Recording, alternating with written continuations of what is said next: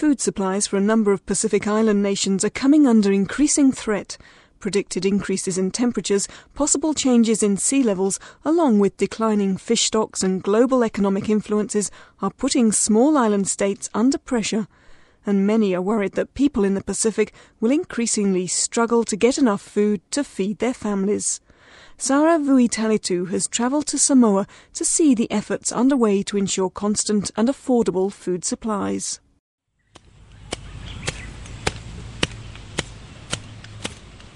The sun is just setting over the hill in the village of Whanganui, five kilometres southeast of Samoa's capital Apia. Farmer Sapati Neru is busy working on his quarter acre plantation where he grows taro, bananas and breadfruit part time. While this plantation provides food for his family, further along he has a 10 acre taro plantation. He sells produce at the local market where he can earn about 650 New Zealand dollars for a day's trading and he also exports some taro to American Samoa. To get the best taro crop, he plants during the dry season and therefore needs to water his plants regularly and use fertilizer, which is costly. But the problem is, uh, we've been seeing that some of stun uh, taro because of the, the, the dry season. Yeah. So what we did is to add some of uh, the fertilizer and water it to let it come up.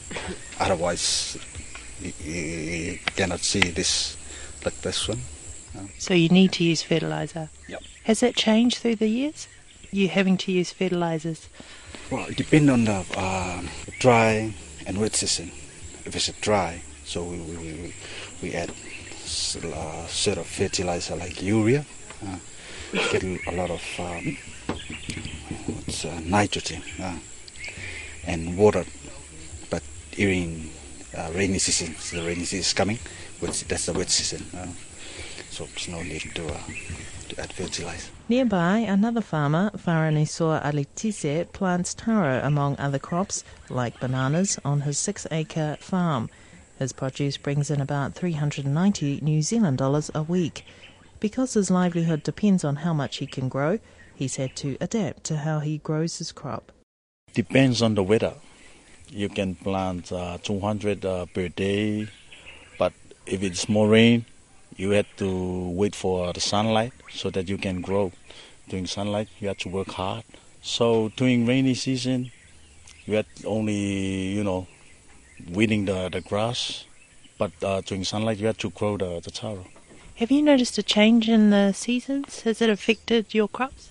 You know, the sun in 1980s is different from 2008 right now How so? because of, uh, you know, nowadays the sun is getting worse and worse. You know, more worse for the for the your for your products. For example, taro, bananas or whatever. But back in the 80s, you had to grow taro in within uh, nine months, and you still cut it. You know, you you can still use it. But nowadays, you had only planted for six months. Both these farmers blame a change in the weather for making their crops increasingly difficult to grow. They speak of hotter temperatures during the dry season and more rain during the rainy season.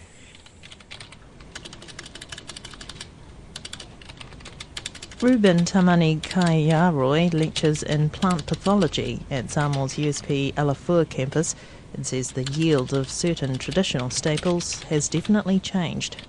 Like the overall objective of any crop production cost is to increase the yield per unit area. And uh, climate change is, uh, is a, I think, one of the biggest challenges we're going to face in the future, especially when it comes to trying to develop uh, new cultivars of crops that can uh, have maximum yield. So by climate change, uh, rise sea level, changes in weather patterns, temperature, rainfall, and all that makes it very difficult for us to achieve that objective.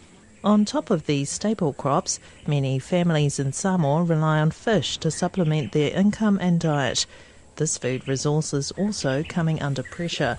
Samoa's Prime Minister Tuilaepa Sailele Malielegaoi Oe says fish has been a significant export and remains an important food source for many communities for now.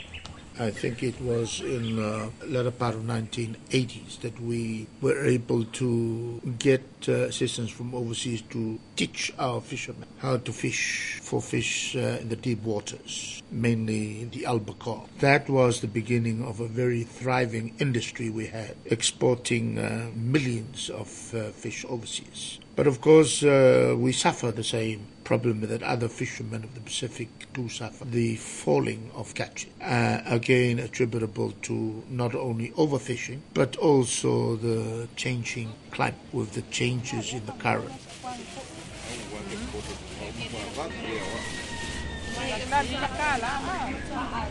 It's half past five in the morning, and already most of the fish for sale at the fish market in Apia has already been sold. Fish seller Loma Vatulao says he has about 30 fish left to sell and that making a living as a fisherman is increasingly difficult. Are you getting more fish now or less than before? Well, it's hard, very hard these days. It's hard to find fish as it's changed where we find fish now. We don't find them where we used to in Samoa. We have to dive really deep now, you know, find fish by free diving. We don't use tanks, so it's only fish we can find with one breath. The fishermen say the warmer weather has forced the reef fish into deeper water, and experts say the inshore fisheries are more open to exploitation, putting pressure on stocks. Nearby, two fishermen are now packing up their gear to go home after a night's fishing. One fisherman who didn't want to be named says, as well as the weather, the cost of fuel impacts on their catch. Sometimes weather is good, other time bad. So the catch is good some day and bad other days. But find fish is harder these days. You really have to search for fish and also fuel for the boats. It's so expensive. So we can go out too far these days because of the rising cost of the fuel. Johann Bell, a fish expert at the regional technical organisation, the Secretariat of the Pacific Community, says threats to the sustainability of local fish industries are wide and varied. The main threat that's facing us, particularly in Melanesia, is rapid population growth. And the population in Melanesia overall is due to increase by 50% by 2030, but in urban areas, it's likely to double by 2030. So, if we're going to try and maintain these rates of per capita fish consumption with so many more people around, we've got to find more supplies of fish, or we've got to find ways of putting fish into people's hands. Um, some of the other threats, obviously, are the productivity of coastal fisheries. Most coastal fisheries in the region are based on coral reefs, and coral reefs are of limited extent and the productivity of fish coming from coral reefs is not all that great. And when we've done a simple analysis of whether the, the productivity of coral reefs, as best we can measure it, can provide enough fish for the increasing populations, a rather alarming story emerges. There's a minority of countries where the reefs are deemed to be able to supply enough fish for the people through to 2030. The majority of countries in the region are in the category of just simply, even well managed reefs will not be able to provide the fish that's required in the future. Johann Bell says studies show how very central fish is in the diets of Pacific Island people. Last year, SPC put quite a bit of effort into trying to forecast how much fish the Pacific was going to need for food security going out to 2030. The percentage of animal protein provided by fish in the region is often between 50 and 90% in rural areas. And also in rural areas, most of the fish consumed is actually provided by subsistence fishing. And the quantities of fish that are eaten are quite extraordinary, particularly here in Polynesia, where, look here, they range anywhere, or typically from 60 to 70, but even more than 100 kilos of fish per person per year. But even in urban areas, you know, the contribution of fish to food in the Pacific is, is extraordinarily high on a world comparative basis. The impact of growing population numbers and the pressure on resources is recognised by the leaders of both Solomon Islands and Fiji. The people of Fiji have been affected in a very real, immediate, serious, and impacting way by the shocks transmitted to our small nation with the dramatic escalation in global food prices, energy price rises, and the downturn in the global economy. In Fiji, we are taking advantage of this adverse external development as an opportunity to revamp our long neglected agriculture sector. We have ample land resources. We must put this to better and more productive use. Countries will therefore need to look at their own resources for solutions. To this end, Solomon Islands is working on short, medium, and long term solutions. The population is encouraged to eat locally produced food and undertake community based rice growing programs. The Solomons Prime Minister Dr. Derek Sikua and Fiji's Interim Prime Minister Frank Bainimarama both told the most recent session of the United Nations General Assembly of their fears over food supplies for their populations. And that call from both leaders for a return to the local growing of food is prompted by not only a decline in resources such as fish stocks, but an increasing reliance on imported food. The UN Food Agriculture Organization's Paul Tomani is the assistant representative at the sub-regional office in Apia. Because of this pressure on traditional food sources from changing weather patterns, Paul Tomani says more people are becoming reliant on supplies that are shipped or flown in. Agriculture is very much affected uh, in terms of erosion of land, in terms of floods and uh, droughts, and you can see that uh, it's affecting the crop production, and it's like a chain effect where, whereabouts, and then you you'll have to turn to cheap imported food, and then from then on it leads to other things like lifestyle diseases. So we're trying to break the chain somewhere. The rising global food prices and increasing costs of fuel have made imported food, particularly basic foods like rice and flour, very expensive for households. Well, I'm here at the Apia supermarket, Chan Mow. Well, let's go and have a look. I'm here to check out how much the price of imported goods are. Hmm, let's see. You've got rice for five tala for one kilogram bag rock salt for $1.95 each for a one kilogram bag. You've got white sugar for a one kilogram bag, it's Chelsea sugar. A one kilo bag for six tala ten. There is a bigger bag, eight pounds for 24 tala of white sugar, Chelsea. That price for a 4 kilogram bag of sugar is almost 15 New Zealand dollars. Compare that with $4.66 for a slightly lighter 3 kilogram bag at a store in New Zealand. And the 18 kilogram bag of rice has jumped in price in Apia this year to cost 80 tala or about 50 New Zealand dollars. The increasing costs of imported goods, coupled with falling local production, is hitting other nations around the region as well. Ross Kane of Nauru's Fisheries Department says his country now imports about 90% of foodstuffs, and one of the diet staples, rice, has gone from 55 New Zealand dollars for a 20 kilogram bag to $61 since the middle of this year. He explains his nation suffers from the double hit of poor farming outcomes due to issues such as soil erosion coupled with rising prices. Now, most of these people now are unable to afford uh, healthy food, particularly the vegetables and fruits, because those have uh, increased in cost. We've now to rely on uh, fish mainly and uh, other uh, uh, root crops that we we are able to, to grow in Nauru.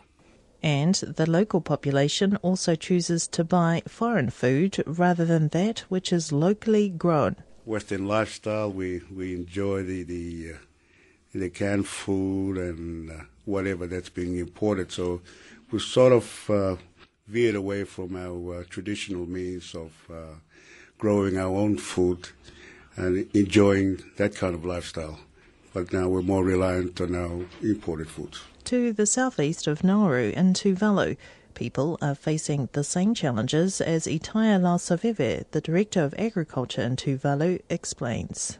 The situation in Tuvalu now, we, we are still facing the problem with the soaring food uh, prices. Because the main reason is uh, because uh, this on the capital where you have about almost 50, more than 40% of the population of Tuvalu is uh, residing on the capital. And these people uh, rely anywhere between 70 to 90% of imported foods. So given the soaring in food prices, we've actually had uh, problems with uh, rice imports and flour. And in the last uh, two months, the suppliers or the importers, our major importers, they actually had to, to ration out the rice. The food market in Apia is where most locals shop for food. Nowadays, the weather has changed. It uh, rains, rains heaps. Hard to plant things. You know, it's sunny, rainy, sunny. Well, it's rainy. You know, quite rainy, and it's really sunny. And then rainy and sunny. It's sort of hard. Well, nowadays it's much harder. These days, as the sun is so hot, you, so you can't work outside for long periods compared to those days when it was cooler, much cooler. It's too hot now. It makes people sick. Well, there are heaps of people buying now taro, bananas. Oh, it's okay. Nothing is too hard in Samoa. People you know tend to come and support your stall and buy from you. It's not too bad. For the 2008 2009 financial year, over 7 million New Zealand dollars has been allocated towards Samoa's Ministry of Agriculture and Fisheries. The newfound importance of the sector is reflected in the fact that the budget allocation has gone up by around 350,000 New Zealand dollars on the year before. Over $1.7 million is being earmarked for crop research, commercial development, and advisory services, and close to $600,000 towards fisheries management planning and research services. The chief executive of Samoa's Agriculture Ministry, Asuao Kirifi Pouono, says given the rising prices in imported foods, efforts are underway to encourage locals back into growing for themselves. Uh, crops such as uh, cassava, yam, uh, sweet potato, uh, such crops can grow uh, pretty well in marginal areas. So it's important that we we have a diversity of uh, uh, of crops, uh, livestock, and, and so forth. Samoa's former Deputy Director of Agriculture, Seve Tile Imo, says agriculture was booming in the 1980s.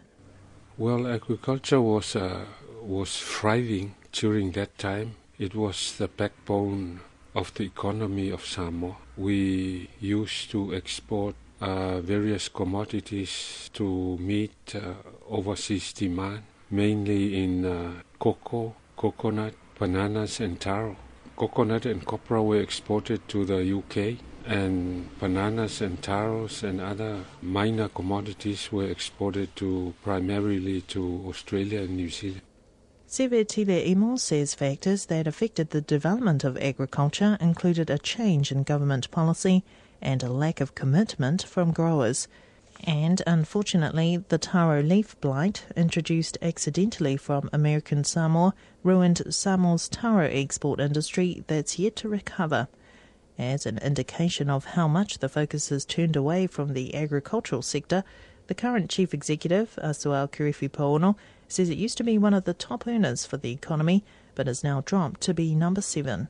The strategy is for us to start uh, climbing up uh, the ladder and, and uh, make sure that uh, our self reliance is there. We are also boosting our exports. Uh, there are some avenue coming along, organic, uh, organic farming, working with Body Shop. There's some new oil companies coming. so, and I also look forward to our taro going back to New Zealand in, in a big way, hoping that our own people in New Zealand will will see us providing them with taro. So I'm quite uh, positive. The independent nation is also moving to diversify its livestock sector, but the Prime Minister says more work is needed. You know, um, before the present food crisis, uh, we have been doing a lot on the promotion of local production of piggery and poultry. Some of these efforts have been suspended in the past because of uh, feed problem uh, we need to look at that again. The feed problem relate more to the availability of affordable feed, so that any commercial production would be would not be too prohibitive because of the of the cost of uh, feed. We did have a feed mill once, but production ceased because uh, of the non-availability of inputs. That's another area that we need to look at uh, more closely.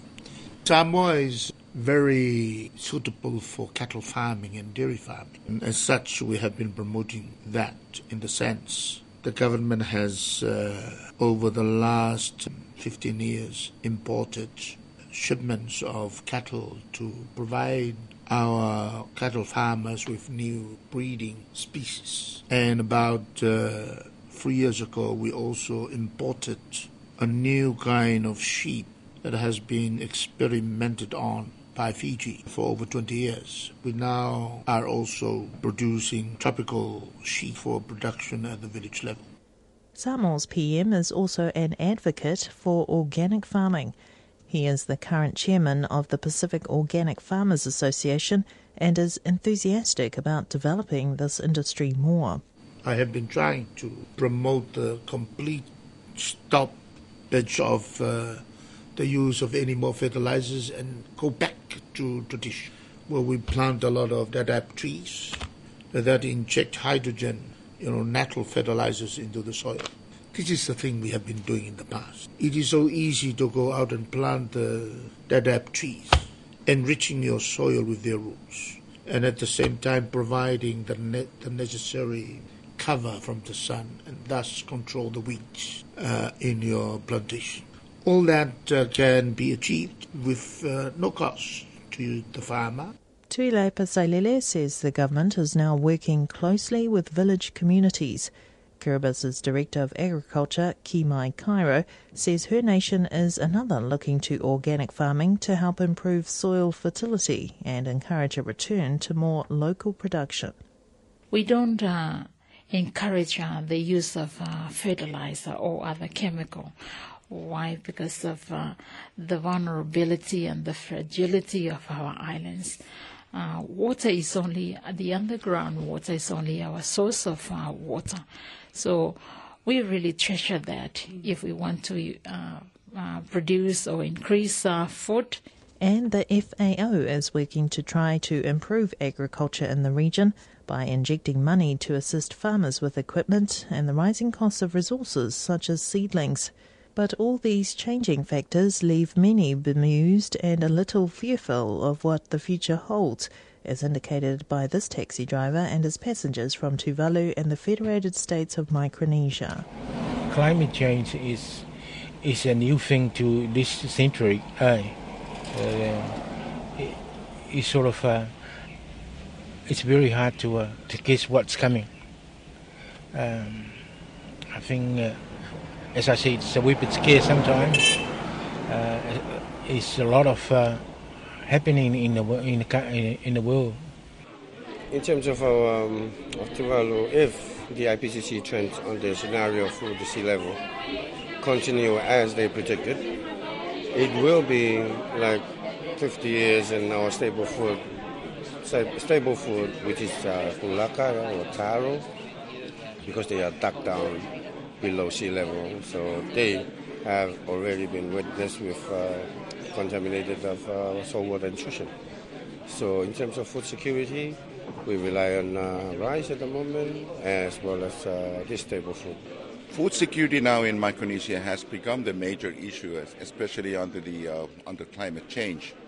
As you know, we've gone through some major events, especially um, uh, sea level inundation, which pretty much uh, greatly impacted the uh, stable crop, and these are the taro in the atolls, uh, where we end up uh, doing food food delivery to the atolls.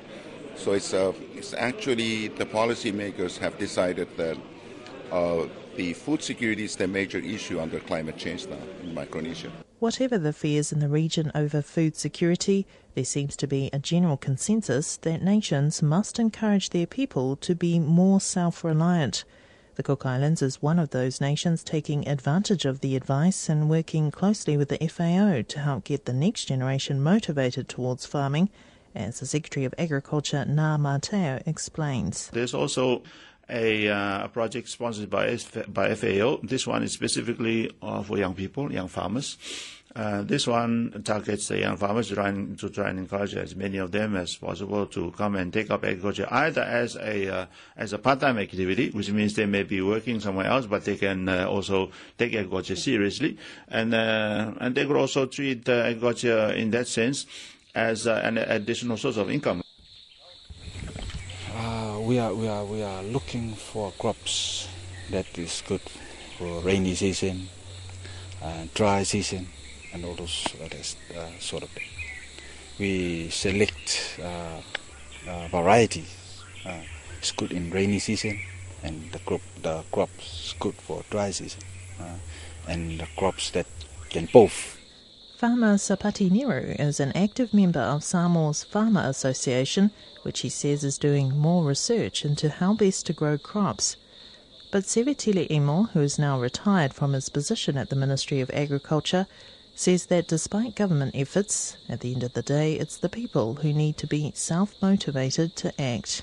Well, I think they have to refocus their priorities, and I think uh, there is a need for all those who are involved in agriculture to be committed to seeing what is necessary to be carried out and focus their attention onto their priorities and, and, and try and, and fulfill them, not only from the government from the leaders, but also in every sector of the of the economy, farmers, the ministry, and all those who are involved. For both farmers Sapati Niru and Farani Soa Alatise, the future of agriculture is in the next generation. My father is, is a talented uh, person. Uh. He's a carpenter, he's a planter, he's a fisherman, he's a preacher. When I was a kid, we always come at the farm after school. To myself, the small uh, the small kids, uh, you know, is getting tired of going to school. You know, about the age of eight, ten. It's good for them to learn and you know, just to come to the plantation, have a look, and you know, survive uh, this kind of uh, of living. You know, doing the plantation. It's money too. You know, when he was about 18 or something, he can still uh, get uh, 600 and something, you know, tala per week. So it's a good opportunity for them. That programme was written and presented by Sarah Vuitalitu. Technical production was by Chris Adams, and the producer was Philippa Tolley.